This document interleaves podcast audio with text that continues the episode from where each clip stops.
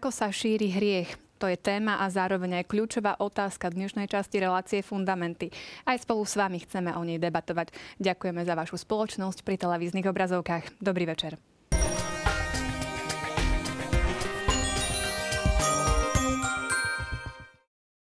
Dnes ukončíme tému hriechu s mojimi hostiami Máriou Spišiakovou a Marekom Krošlakom. Vítajte, pekný večer vám prajem. Pekný večer. Poďme na úvod si vysvetliť súťažnú otázku. Minule sme sa pýtali, aké sú dôsledky hriechov proti Duchu Svetému. V katechizme je to jasne povedané, tak prečítajme to a vysvetlíme.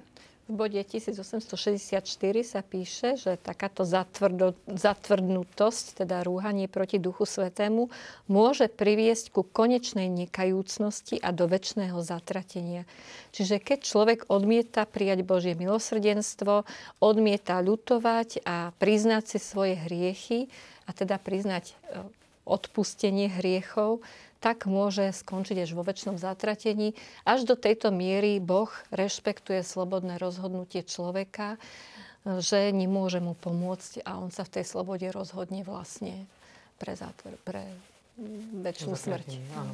Áno, to sme spomínali, že dávali sme taký veľmi jasný dôraz na to, že hriechy proti Duchu Svetému sú nie ani tak konkrétne skutky, aj tie, ale čo je najpodstatnejšie, práve taká základná orientácia života, že to človek uzatvorí pred Božím pôsobením. A to znamená, že to, čo povedal svätý Augustín, je veľmi tak geniálne, že ten, ktorý nás stvoril bez nášho rozhodnutia, nemôže nás spasiť bez našej spolupráce, bez nášho rozhodnutia, že tá spása je nevyhnutná, aby sme ju prijali do nášho života.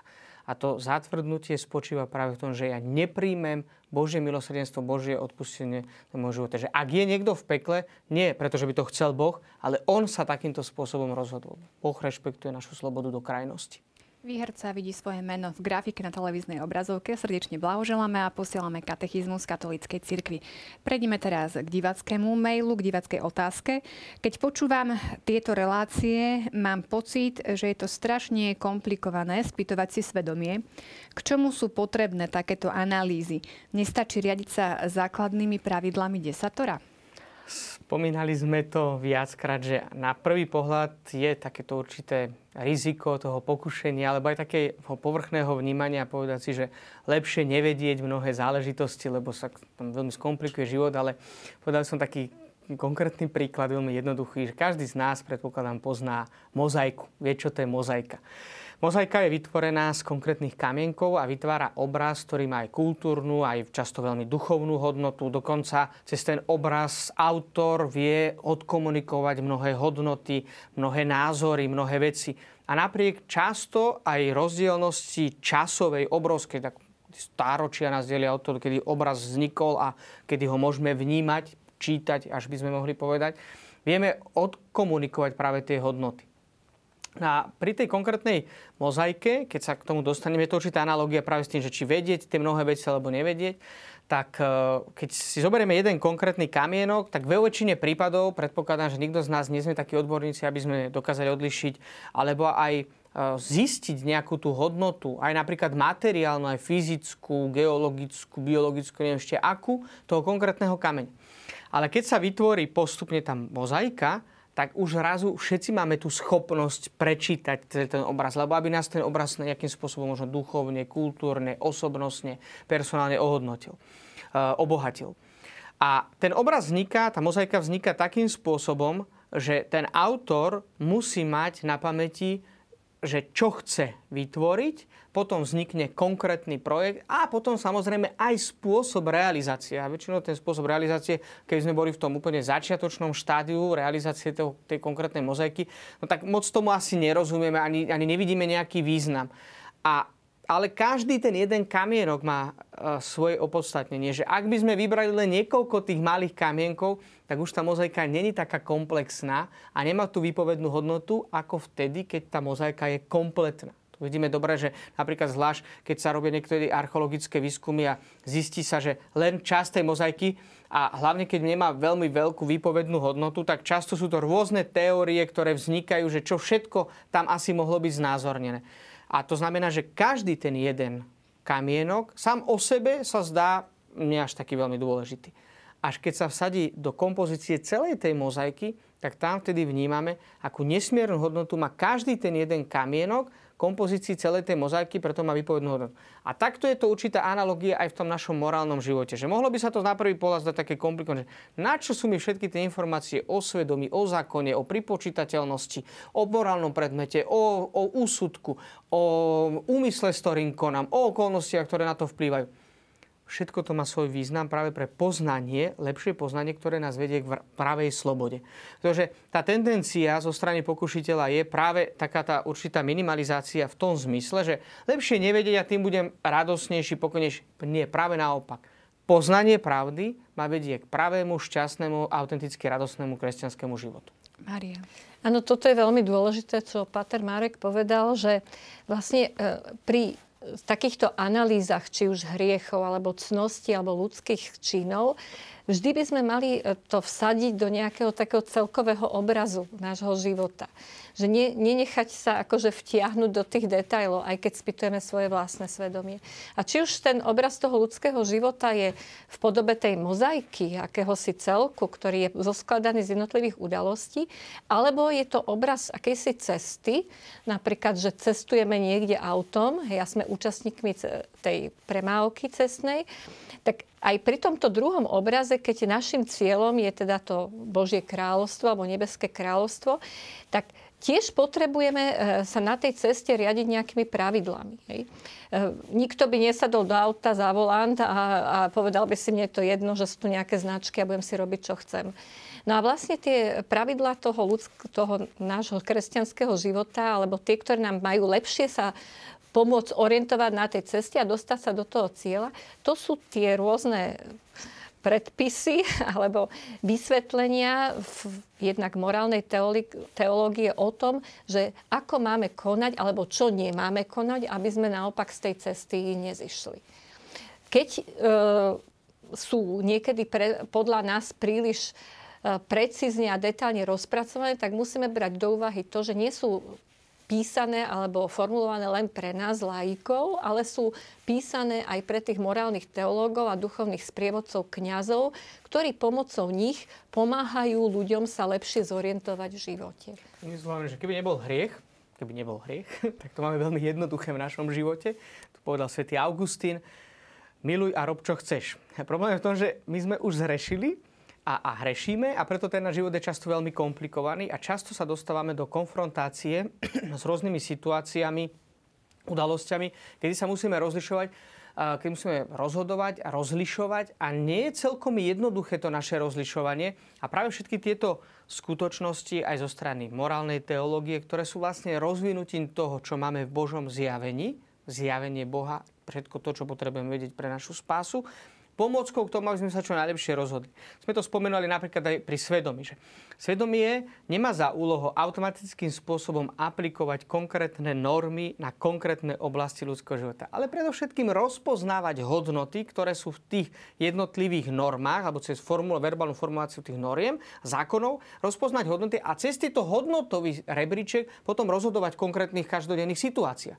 Že takto isto, povedzme, že keď sa to, ja jedno chápem, že keď to zrazu, povedzme aj naši diváci, tak počujú náraz všetky tie veci, ktoré sme spomenuli, tak z toho môžu mať tak ľudovo povedané, ak sa to hovorí slovensky, taký dobrý guláš. Že teraz si povedia, že fú, a teraz čo s tým? Že to pred každým jedným rozhodnutím musím takto rozmýšľať? Že takto ani nebudem nič robiť, lebo v podstate nikdy neprídem k tomu, že čo je najsprávnejší. No, nie práve to je to, že ten náš život sa vyvíja postupným spôsobom a tak ako to hovoril aj svätý Apoštol Pavol svojim učeníkom, že postupne ich vovádzal do poznania kresťanskej pravdy. Keď začneme čítať sväté písmo, tak tiež si uvedomujeme, že čítame ho postupne. Že Pán Boh by nám to mohol všetko zjaviť naraz ale zjavuje nám to pedagogickým spôsobom, čiže aj tým postupným spôsobom na základe aj našej konštrukcie, tej osobnostnej, na základe možno našich intelektuálnych, duchovných schopností a tak ďalej. To vidíme aj v starom zákone, že aj v starom zákone pán Boh nedal izraelskému národu tú desatoro božích prikázaní, že zrazu, že ups a všetko to bolo jasné. Až po tej skúsenosti, ktorú mali prechod cez Červené more, ale jasné, všetky tie veci, ktoré sú spomenuté v dekalogu, v 10 Božích prikázania, tí ľudia mohli čítať vo svojom srdci. Ale na základe zatenenia rozumu pod vplyvom osobného dedičného hriechu to nevedeli, tak to Boh jednoducho naformuloval, tak ľudovo povedané. A mohli by sme pokračovať v ďalších tých jednotlivých veciach, že prichádzame do toho postupne. Samozrejme, že často to vyžaduje obrovskú dávku odvahy, pretože mnohé veci musíme tým pádom meniť. To je úplne pochopiteľné, že mohli sa napríklad aj na predchádzajúcich reláciách našiť, alebo mm, pri čítaní svätého písma, pri čítaní katechizmu, pri čítaní kodexu kanonického práva, mnohých iných vecí, duchovnej literatúry alebo nejakých morálnych diel, dozvedieť mnohé veci, na základe ktorých museli korigovať svoje správanie. Lebo mali predtým, povedzme, tú nevedomosť a teraz prišli k tej vedomosti, na základe ktorej by mali konať. Samozrejme, to vyžaduje obrovskú dávku odvahy nejakým spôsobom meniť e, tieto skutočnosti vo svojom živote. Ale treba upozorniť na to, čo sme už spomenuli, že pamätať na cieľ cesty, pretože toto poznanie je v konečnom dôsledku vždy len a len obohacujúce pre každého z nás. Maria, ešte mm, vaša krátka mm, reakcia. Nie, myslím, že už môžeme ísť ďalej. Že, že sme vyčerpali odpoveď. Tak myslím si, že, sa k tomu vrátime si, ešte. Nájde no, si svoje. No, no. Poďme teda pokračovať e, v téme podľa katechizmu. Poprosím režiu o príspevok.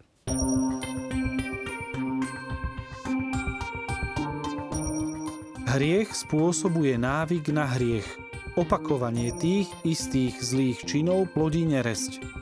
Toho pochádzajú zvrátené náklonnosti, ktoré zatemňujú svedomie a skresľujú hodnotenie dobra a zla. Takto má hriech tendenciu rozmnožovať sa a silnieť, ale nemôže až do základov zničiť mravný cit.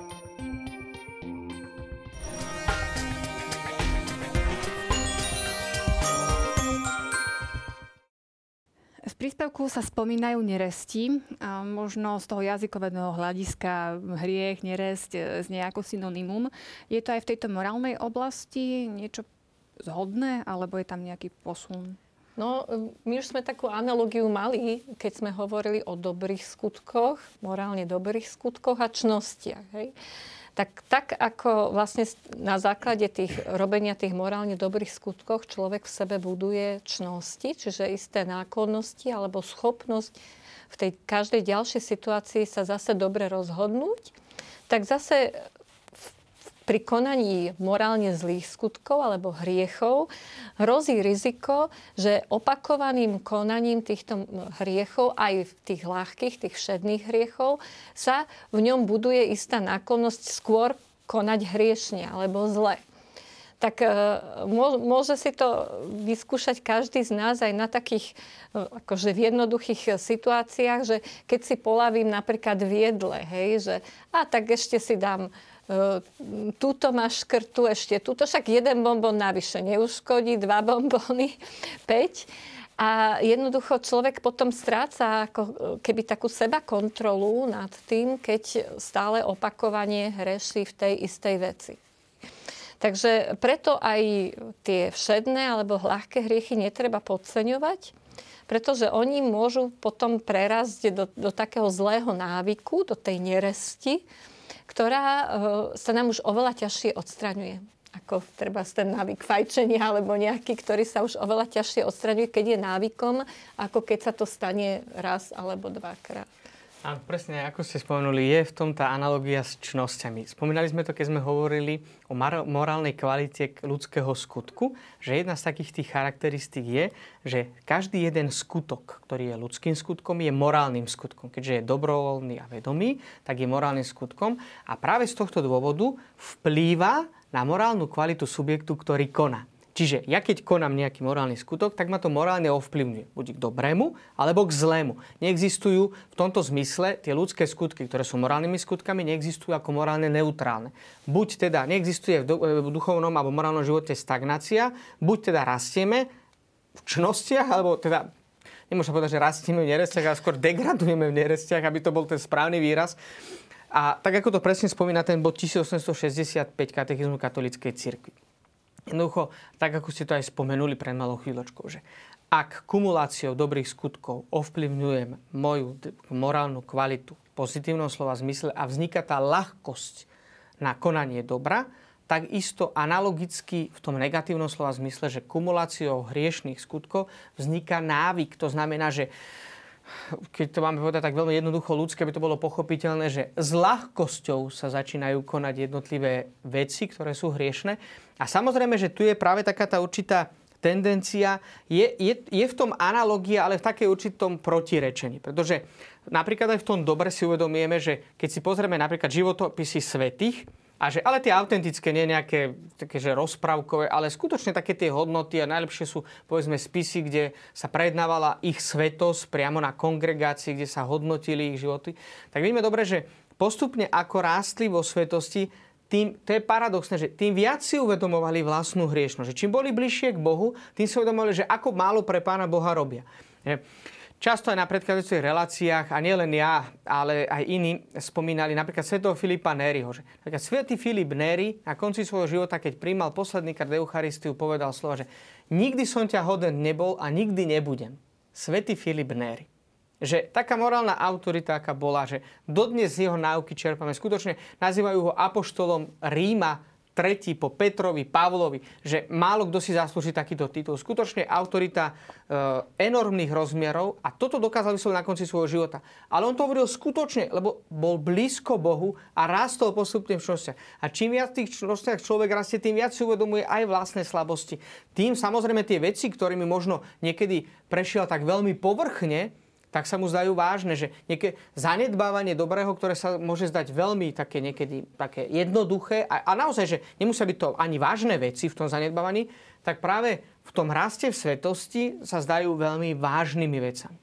A presne, ale úplne opačne, presne v tom protirečení, to funguje aj so samotným hriechom. Tak ako keď sme rozlišovali na predchádzajúcej relácii veľký a ťažký, čiže smrteľný hriech a naopak ľahký hriech, tak ja som pripomenul, že každý jeden hriech je zločinom. A riziko práve takého povrchného vnímania tzv. ľahkých hriechov je práve v nebezpečenstve, že sa postupne zvykne na ten hriech a on privádza k oveľa k väčšiemu pádu. Čiže tá kumulácia hriechov vedie k tomu, že sa tie pády jednoducho zväčšujú. Že neexistuje, že ja zostanem na tejto úrovni a už mi to stačí, že ja už nebudem robiť väčšie hriechy. Ja som tak spomenul, že e, zo, zo strany možno niektorých spisovateľov to veľmi dobre pochopí, že ako ľahké je zabiť, niekto povie.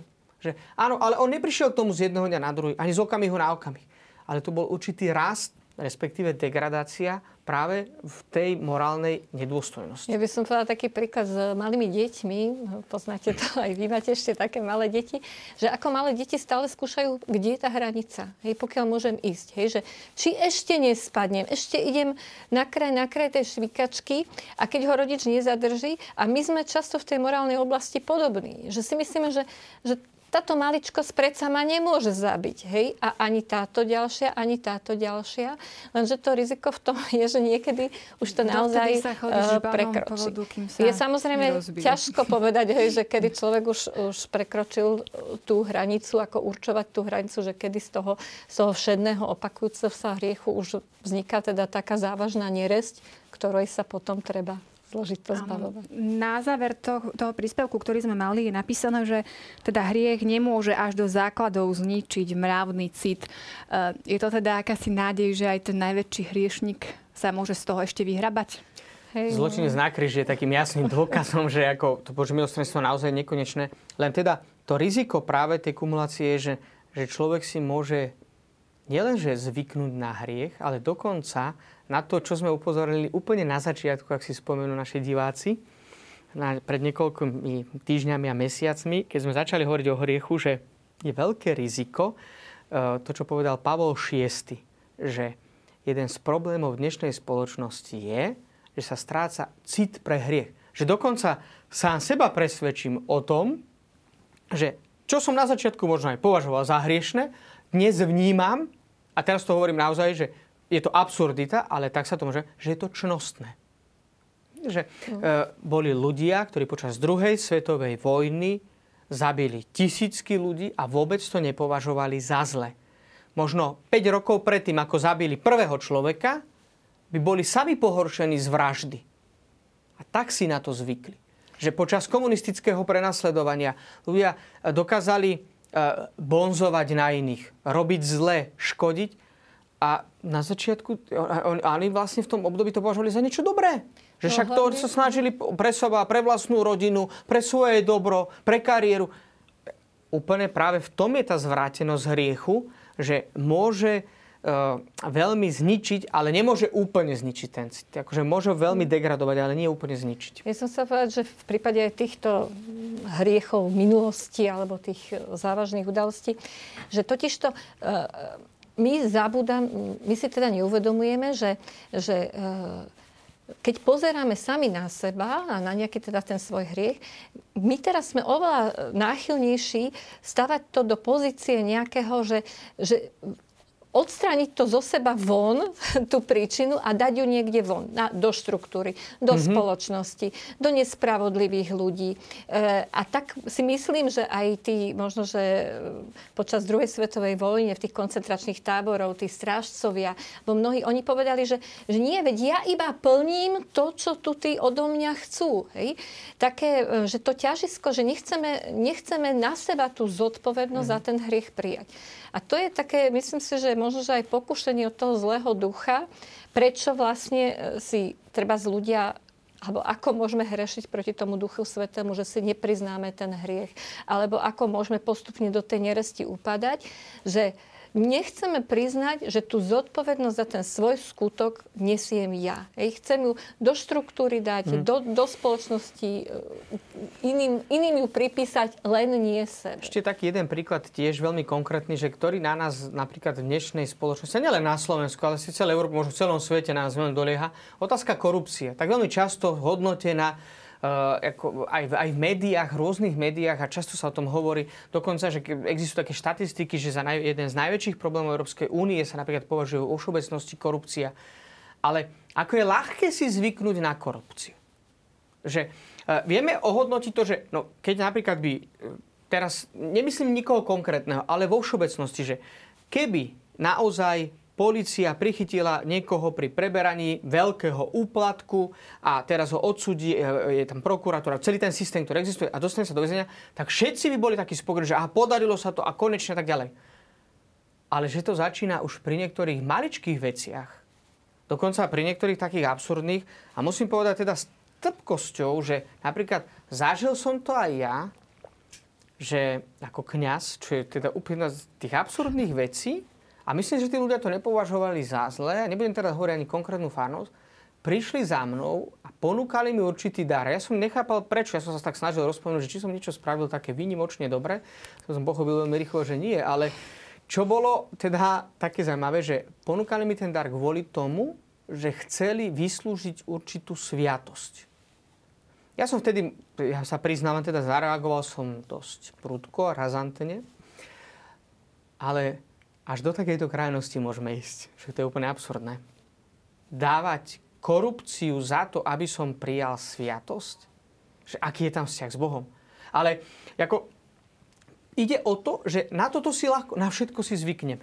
Najskôr to môže byť tak jednoducho čokoláda, potom flaška vína, potom obálka s určitým obnosom a nakoniec príde aj k miliardám. Úplne bez problémov. No chcem upozorniť, ako ste sa pýtali, či keď už tak človek do tej nerosti sa prepada hlbšie a hlbšie, či je stále schopný sa z toho dostať, že myslím si, že sám nie. Že naozaj len s Božou pomocou a s pomocou Božej milosti a preto je tak dôležité, aby, aby keď už teda nejakým spôsobom mu možno, že teda aj pán Boh našepká, že už je to fakt zlé, alebo mu to našepkajú jeho, jeho okolie, alebo nejak, tak sa musí naozaj obrátiť v plnej dôvere na Boha, aby mu pomohol sa z toho dostať. Že áno, že niekedy, niekedy práve schopný, v tomto, no. áno, tá, tá závislosť na určitých druhoch hriechov môže byť tak silná, mm. že naozaj, že bez Božej milosti to jednoducho nejde. Že ľudskými silami človek nie je schopný. Nie je schopný. Prejdime teraz uh, konkrétne k hlavným hriechom. Mm-hmm. Tam nám ponúka katechizmus uh, niekoľko statí o tom. Teda prečo hlavné hriechy vôbec takéto pomenovanie? Tak v tom paragrafe 1866 je napísané, že tieto hlavné hriechy sa volajú hlavné, lebo plodia iné hriechy a iné neresti. A že sú to pícha, lakomstvo, závisť, hnev, smilstvo, obžerstvo, lenivosť alebo duchovná znechutenosť. Tak mne sa zdá, že dajme tomu obžerstvo, hej, alebo lenivosť. To ešte vieme tak akože celkom rozlíšiť, že teda tuto už som bol fakt nemierny. Hej. Ale e, také, mne sa teda najzakernejšie zdajú asi tá pícha a možno aj tá duchovná znechutenosť že oni sú niekedy tak, také skryté, že, že ja proste, človek by vlastne pri posudzovaní seba samého, aj tých zlých, aj dobrých skutokov, mal byť taký fakt pravdivý. Hej. To znamená, že nemal by ani prehnanie akože byť na seba prísny a kritický, že všetko je na mne zlé, absolútne nič na mňa nie je dobre, nemám žiadny dobrý skutok, lebo to je tiež nevďačnosť voči Pánu Bohu. Čiže si priznať, čo má dobre. Ale zase ne, ne, nezveličovať alebo nebuď, nebyl, ne, nebyť tak hrdý na tie svoje zásluhy a dobré skutky a plnenie prikázaní, lebo tá duchovná pícha stále niekde číha, ako tu poukazoval Pater Marek, že, že naozaj e, tí najväčší svedci práve si uvedomovali tú svoju hriešnosť ale zároveň ďakovali Bohu za všetky dary, ktoré im dal. Či už v nejakých mystických zjaveniach, alebo v tom, čo eh, im do, dovolil prežiť. Čiže boli aj vďační za to dobre, čo mali, ale zároveň si tú svoju biedu uvedomovali. Nazývajú sa hlavnými hriechmi, tak ste spomínali, že presne, ako to spomína katechizmus, kvôli tomu, že oni sú naozaj pôvodcami akoby hriechov. Že inými slovami povedané, že čo sa týka hlavne tej pýchy, to je také zaujímavé, že pýcha je spomenutá ako prvá. Totižto pýcha bola základom prvého dedičného hriechu a pícha je základom každého jedného hriechu. Že každý jeden hriech odvodíme od pýchy a každú jednu dobrú čnosť a dobrý skutok odvodíme od pravej pokory. Čiže oni sú v podstate určitom antagonizme s tými základnými ľudskými postojmi, že keď sme tak mali konkrétne, áno, pícha oproti tomu to stojí pokora. Lakomstvo odovzdanosť do Božej vôle, že ne, nepri, ne, aby sa tie predmety nestávali cieľom môjho konania, ale prostriedkom na dosahovanie dobrých cieľov. Mohli by sme povedať závis. No závis, veľkodušnosť, dobroprajnosť, ponúknuť aj ostatným hnev. Naopak, že, e, že pri každom jednom by sme vedeli povedať práve tie pozitívne hodnoty a oni sú naozaj akoby koreňom. Že tam nie je ani o nejaké konkrétne, lebo pícha to je vnútorný postoj. Takisto lakomstvo, ono sa prejavuje v konkrétnych skutkoch, ale to je ten vnútorný postoj. Takisto povedzme aj závisť že ona sa tiež prejavuje v konkrétnych veciach, ale to je vnútorný postoj. Práve, že to sú práve tie vnútorné základné postoje, ktoré človek môže mať a preto hlavné, uh, preto také tie, že, že kapitalist to znamená, že presne postoje, na základe od ktorých odvádzam tie jednotlivé veci. Že jednoducho ten človek, ktorý je pokorný, tak bude žiť v pravde. Že áno, ako ste to aj spomenuli, že ani sa nebude preceňovať, ale na druhej strane nebude hovoriť, že tak ja som dostal od Pána Boha nič. To nie je pravda, lebo predsa som dostal od Pána Boha mnohé dary, ktoré mám a ktoré treba, aby som postupne rozvíjal. A myslím, že podobne tak ako pri tých čnostiach, treba poukázať na to, že, že všetky spolu nejak súvisia. Že, že nie je to zase tak, že jednu čnosť mám a druhú no. čnosť nemám, alebo jednu si budem rozvíjať a na túto budem s prepačením kašľať. Ale uh, oni sú tak poprepájané, že, že nevyhnem sa tomu, keď budem pyšný, že budem e, proste zase v istej oblasti buď lenivý, alebo že, že to budem, jednoducho budem e, celkovo ako človek degradovať, tak ako tie čnosti ma robia celkovo lepším, tak tieto neresti a tieto hlavné neresti ma robia celkovo takým, takým niedobrým človekom, hej, ktorý ubližuje druhým a teda aj sebe.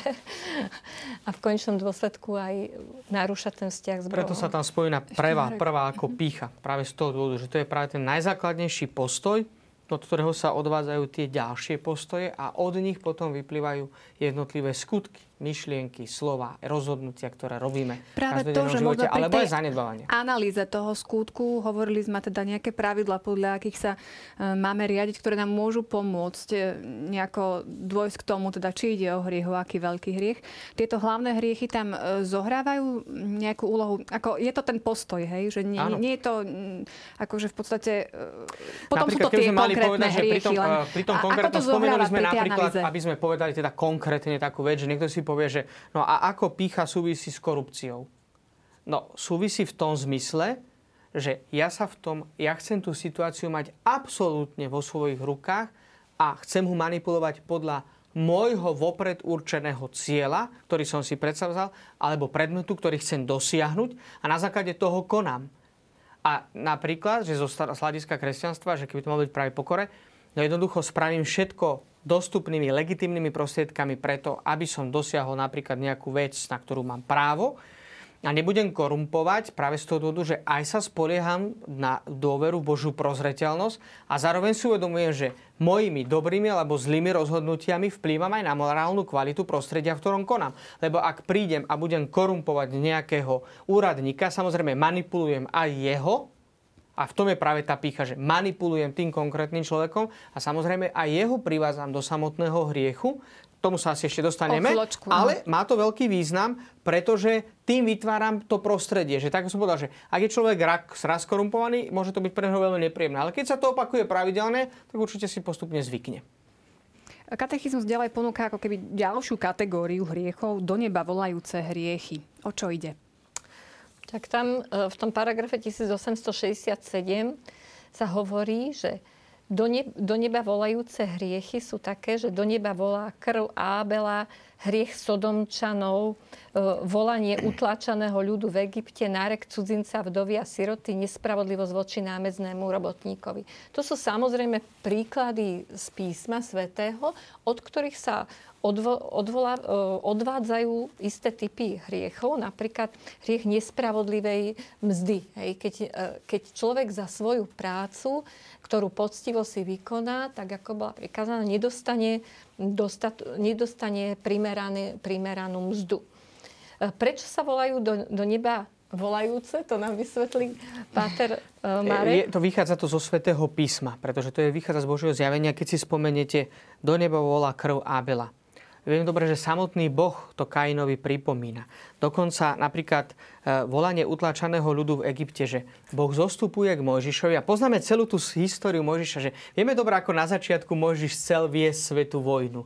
A vôbec mu to nevyšlo, že to dopadlo úplným fiaskom. Musel odísť preč a potom k nemu zostúpi Boh a on keď sa rozpráva s Bohom a, a sám Boh hovorí, počul som nárek môjho ľudu, ten nárek vystúpil až k môjmu sluchu. Že totiž to ide o to, že to je samozrejme nejaké verbálne vyjadrenie, ale poukazuje sa na to, že tie hriechy, ktoré vo Svetom písme máme ako to, čo na tradícia cirkvi potom nazvala, že do neba volajúce, predovšetkým na základe Božieho zjavenia a oni konštitujú matériu hriechu, ktorý je veľmi závažný, veľmi vážny.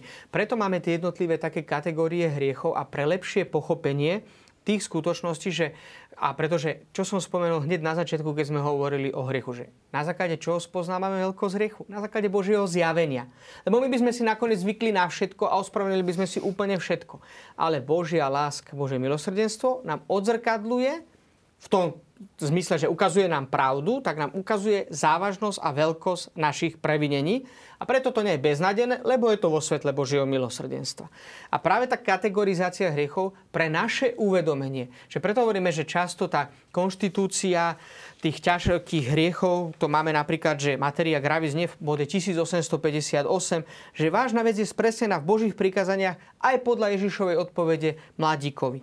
Nezabiješ, nesúzol, nepokradneš. Čiže to sú práve že to konštituje matériu ťažkého hriechu, lebo to sú objektívne tie veci, ktoré jednoducho nemôžu byť ospravedlnené akýmkoľvek tzv. dobrým úmyslom. Že jednoducho, áno, má niekto právo na spravodlivú mzdu, lebo vykonal poctivú prácu a je mu zadržiavaná alebo mu nie je daná, to je do neba volajúce, pretože vo vážnej veci a veľmi vážnym spôsobom narúša ľudskú dôstojnosť že ide priamo proti ľudskej dôstojnosti. A všetky tie ostatné, ktoré sú tu spomenuté. Takže preto je taký ten, mm, tá veľká starostlivosť. Vidíme to napríklad zo strany terajšieho pápeža Františka, že e, aký, aký veľký dôraz dáva na kresťanské spoločenstva, ktoré sa možno nachádzajú v lepšej situácii voči utečencom. Pretože vieme dobre, že aj Izraeliti sa mali správať o cudzincov, o utečencov, ktorí prichádzali do ich krajiny a pán Boh im to hovorí, lebo aj vy ste boli utečencami. A v konečnom dôsledku si tak uvedomujeme, my všetci sme tu len na krátku chvíľku na tejto zemi. Tá zem nám nepatrí, to nie je naše. Je to Božie a preto hovoríme nie, že spravodlivosť vždy odvodená ako ten druhý krok, že lebo prvom alebo aj povedzme ľudské práva. Lebo ľudské práva sú druhým krokom. My ich rozpoznávame, ale nevytvárame, promulgujeme, ale nekreujeme, pretože je to Boh, ktorý je v konečnom dôsledku jediným legislátorom. On vytvára to, čo je spravodlivé. A práve z tohto dôvodu teda, že tie do neba volajúce hriechy, aby sa upozorilo na to, že toto, čo idem robiť, sa nazývať do neba volajúcim hriechom, to znamená, na to treba musím dávať veľký pozor, pretože tam ten bezprostredne ten skutok vystúpi pre tvár všemohúceho Boha. To, je, to sú zároveň, to veci vážne veci, veľmi vážne. No zároveň ma tak napadá, keď to vidím, e, to utláčanie ľudu v Egypte alebo nárek cudzinca v doby, že sú takéto vážne a zároveň ako keby e, e, je veľké riziko, že si ich nebudeme pripisovať. Pretože, čo si poviem, no tak dobre, tak tam nejaký utlačený národ, africký nárek, ale ako sa to mňa týka, ja som hmm. tu, hej. Alebo ja žiadnu, žiadnu vdovu, ani sirotu, ani cudzinca neutláčam, nič zle im nerobím. Lenže práve, že tieto hriechy nás upozorňujú aj na tú našu spoločnú zodpovednosť. Že nie len ja som spoločný za, e, zodpovedný iba za ten môj konkrétny skutok, čo robím, alebo za môj život. Ale ja som zodpovedný aj za to, že som členom nejakej spoločnosti, ktorá sa voči ľuďom alebo nejakému národu, hej, alebo voči tým imigrantom nejak správa. Hej. A ja sa nemôžem teda teraz dištancovať od toho, že to nie je ja, to nie je ja, lebo sú to do neba volajúce hriechy, ktoré proste naozaj e, nás upozorňujú na to, že pozor, keď môžeš niečo urobiť, keď ťa niekto vyzve, ja neviem, na petíciu, priniesť nejaké dary pre tých, alebo pomoc pre tých utečencov, alebo e, treba dobrá novina, hej, čiže nejaká zbierka pre tých chudobných v Afrike, že je potrebné, aby si urobil to, čo je v tvojich silách, aby naozaj tento hriech nemohol byť aj tebe pripísaný. Ako za lahostajnosť, ktorú tak oči, že mňa sa to netýka. Áno, jednoducho, sa, ja že... si žijem niekde inde. Presne tak. Áno, pretože e, teraz napríklad krv Abela. On by sa mi povedal, ja som nikoho nezabil. No ale koľko môžeme duchovne zabíjať? Ohováranie, osočovanie, posudzovanie, klámstva. Však to sú veľmi vážne veci a to sú takisto do neba volajúce hriechy. V niektorých prípadoch samozrejme, že niekedy treba to rozlišovať, že to je pochopiteľné, ale na druhej strane aj toto môžu byť veľmi vážne veci, že, na ktoré dnešnej spoločnosti, možno aj vplyvom médií, že sa hovorí tak ľahkosťou o iných, alebo vymyslia sa niektoré veci a namiesto toho, aby často novibornári boli povedzme profesionáli a konštatovali fakty, tak dávajú svoje hodnotenia, či ľudí, či situácií a podobne. A pod vplyvom tohto napríklad môžeme ľahko prísť tomu, že ohovárame, osočujeme, posudzujeme, klameme a vôbec to nevnímame, ako by to bolo zle. Ale to je zle. To je vec, krv Abela volá do neba. A toto sú veci, ktoré takýmto spôsobom na to vplývajú. Máme ešte jednu zaujímavú e, časť a tým ukončíme vlastne celý tento celok a to spolupráca e, na hriechu. Poprosím najskôr príspevok.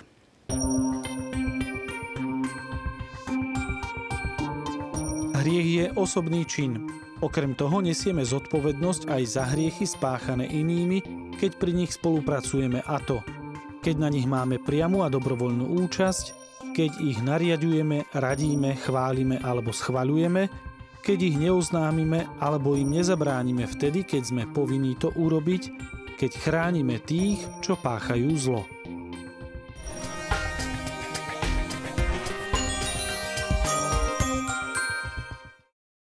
Poďme si tieto jednotlivé body, ktoré sme počuli, trošku dovysvetľovať, možno aj na konkrétnych príkladoch.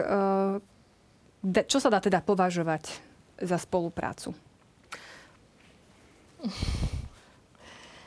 Tak e, počuli sme v tom príspevku, že e, tá, tá zodpovednosť nemôže byť len, teda neexistuje, aj to som už spomenula v tej predošlej otázke, že nemôžeme si myslieť, že zodpovednosť nesieme len za to, čo priamo konáme, ale sme súčasťou nejakej, sme súčasťou nielen našej rodiny, ale aj nejakej spoločnosti alebo nejakej firmy napríklad. A keď ja by som vedela, že tá firma napríklad zneužíva v cudzine treba z malé deti, alebo napríklad podvádza bola by som ekonómka tej firmy, hej, a teraz by ma nutili, že mám spolupracovať uh, na tom, že nejakých podvodoch ekonomických a tak ďalej, tak jednoducho ja sa nemôžem vyvlieť z toho, že, že to mi prikázali, to je aj moja zodpovednosť. Hej. Čiže um, A potom sú také, ako tuto Pater Marek spomínal, tá korupcia, keď niekomu niečo dávam a ho vlastne ako keby navádzam, aby,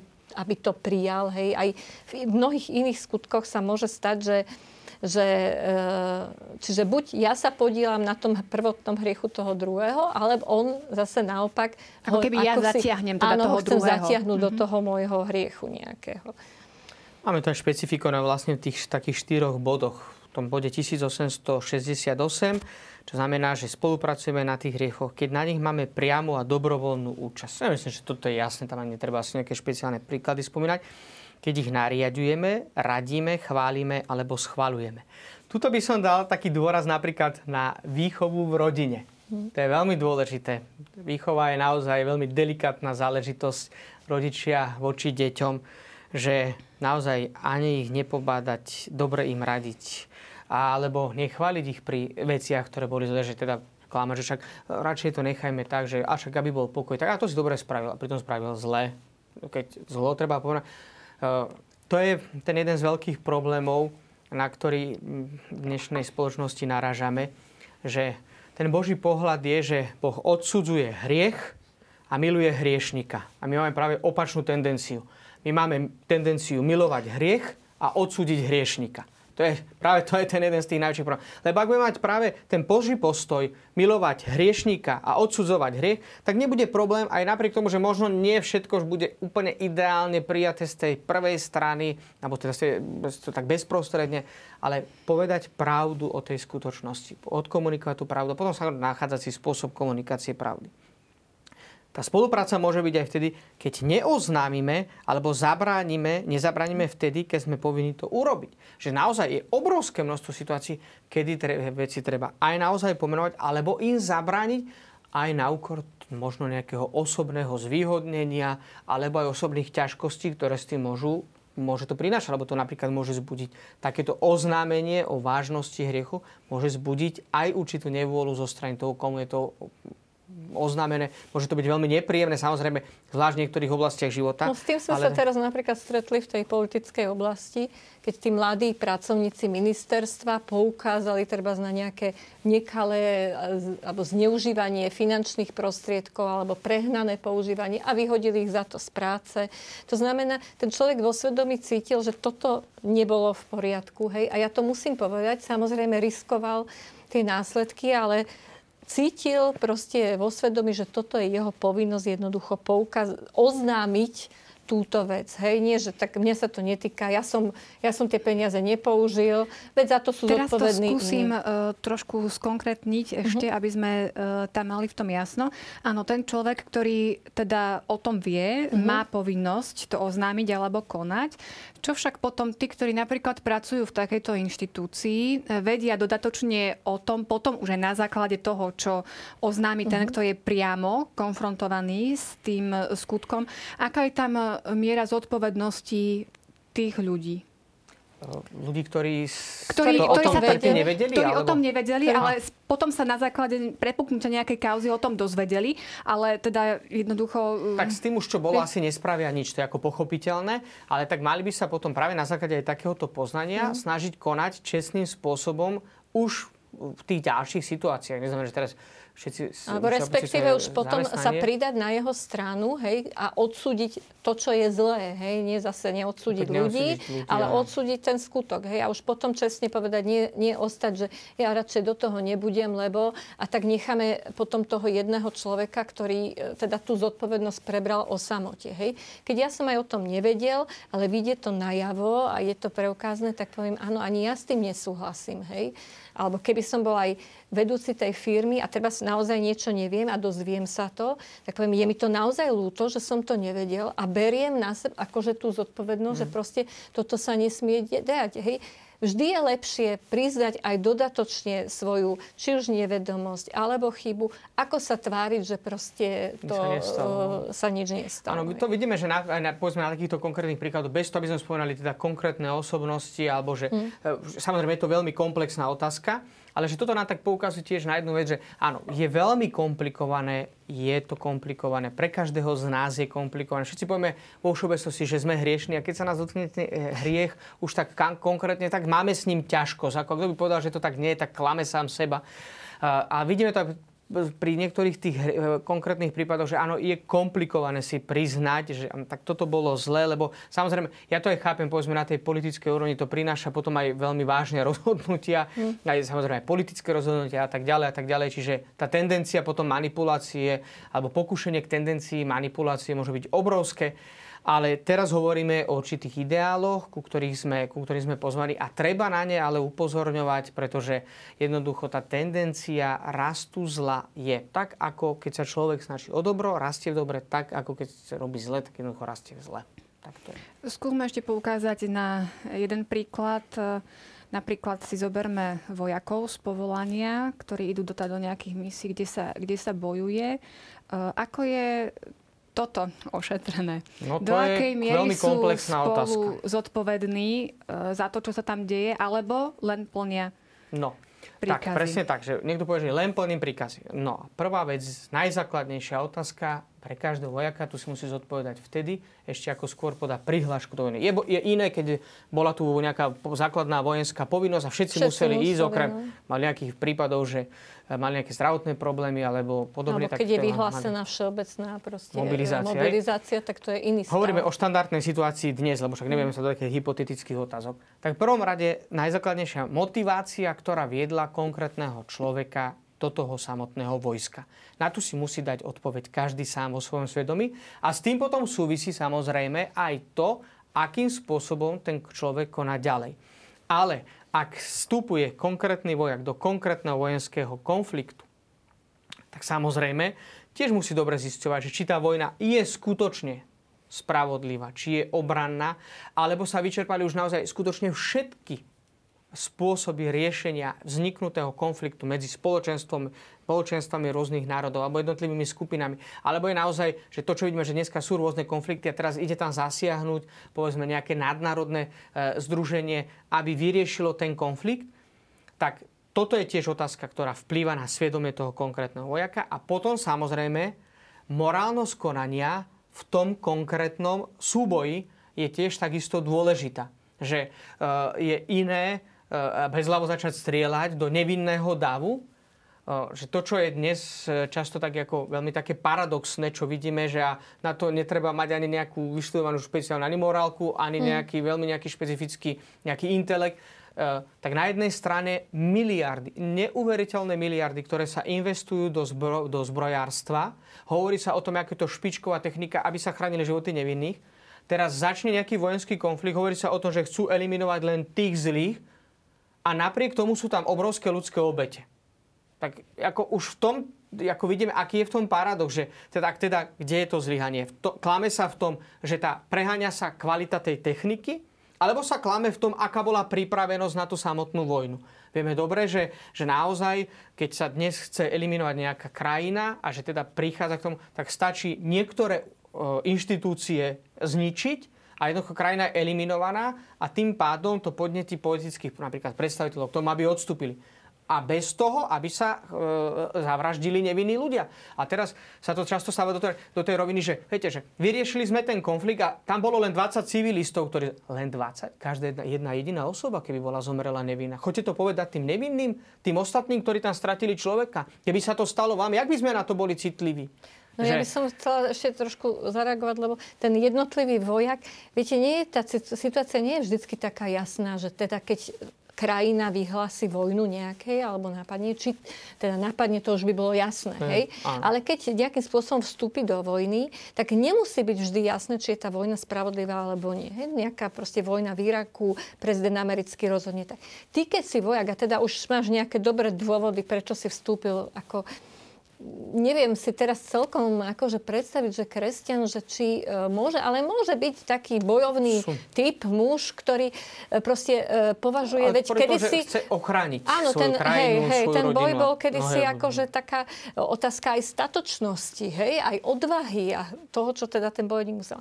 Tak keď vstupuje do vojska v danej krajine, tak teraz vníšlo, keď dôverujem vláde mojej krajiny, že táto vláda e, sa snaží chovať ako čestne a spravodlivo v tých medzinárodných konfliktoch, tak keď ja už som vstúpil do tej vojny, tak už dostanem rozkaz ísť, tak e, tá zodpovednosť, je na tých, ktorí tú vojnu uh, rozpu, rozputali. Už, akože bol by som dezerter, keby som zrazu povedal. A po druhé, nemusím mať naozaj, nemusím mať dosť informácií o tom, aby som vedel. Lebo často aj tí politici a to spoločenstvo medzinárodné až dodatočne hodnotia, že a boli oprávnené teda tie uh, okolnosti, teda boli oprávnené tie dôvody, prečo sa vstúpilo, prečo sa vstúpilo na územie tej krajiny, či sa to urobilo. Jednoducho on podľa svojho vedomia, svedomia teraz išiel plniť svoju E, povinnosť, povedali mu, že ja neviem, tam sa e, nejaké nukleárne zbranie nachádzajú a túto krajinu teda treba toto paralizovať. Samozrejme, bude sa snažiť vyhnúť tak, ako by sa mala vyhnúť celá armáda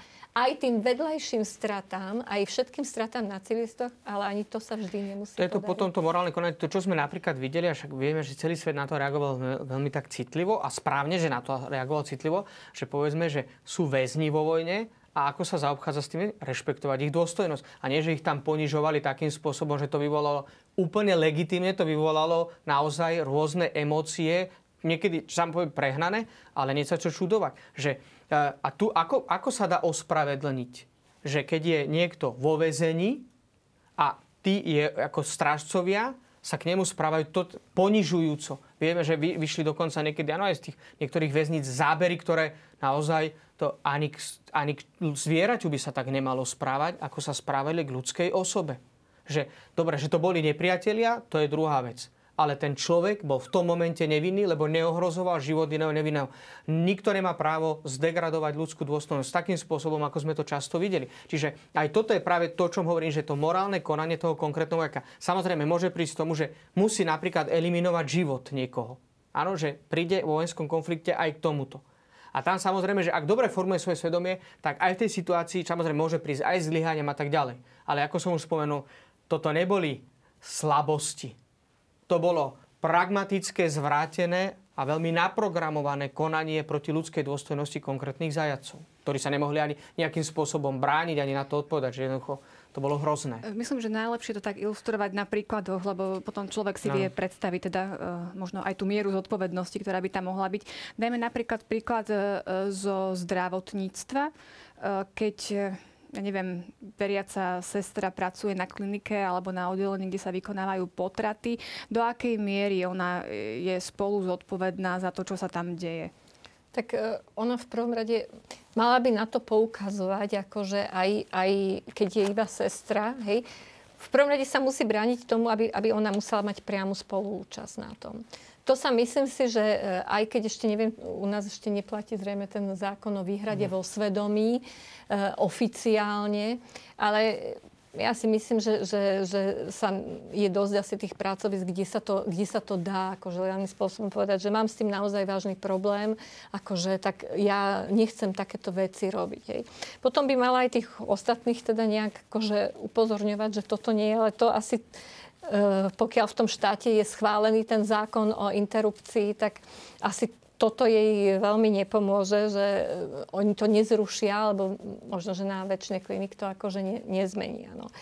Či je zodpovedná, ak pracuje na pracovisku, kde sa aj vykonávajú a ona ich nevykonáva, tak to si myslím, že nie je za to zodpovedná. Hej, keď urobila treba proste to, že... áno, presne, priamu účasť a potom nepriamu, že, pretože v tomto právnom slova zmysle presne, že tam už dôležité je, že, že čo konkrétne robí. To je a asi ako také v spolu zodpovednosti deje za to zlo, čo sa deje. Hej? Ona, keď upozornila, keď ona to nechce robiť, ona nemôže spolu rozhodnúť o tom, či sa to tam bude konať alebo nie. Rozhoduje sa to bez nej. Hej? Proste nemá takú právomoc. Takže je priamo je iné, povedzme, že asistovať priamo pri tej operácii, kde sa vykonáva ten potrat a iné, povedzme, robiť na oddelení ginekologickom, kde má starostlivosť, povedzme, aj po potom priamo tom zákroku, ale o tam tie sa jedná ženy o tie ženy. napríklad, Áno, sa áno, stará už áno, po ne, áno. na základe tá ona sa vlastne stará o ženu. Ona sa nestará o nejakú osobu po potrate. No. Hej. Jednoducho musíme zase oddeliť akože ten skutok a toho človeka. Hej. Ten človek... Ďakujem veľmi pekne, náš čas vypršal. E, Ukončili sme aj kapitolu, ktorá bola, myslím, dosť náročná, ale na druhej strane aj, aj veľmi taká praktická, o čom svedčia aj mnohé konkrétne príklady, o, o ktorých sme hovorili. O, Takže ďakujem vám pekne. Na budúce začíname veľkú kapitolu o ľudskom spoločenstve. A tu je ešte súťažná otázka. Uvedte aspoň jedného svedca, s ktorým sa spája učenie o tzv. hlavných hriechoch. Aj keď sme to priamo nespomínali v dnešnej relácii, v katechizme nájdete určite odpoveď pri pozornom čítaní.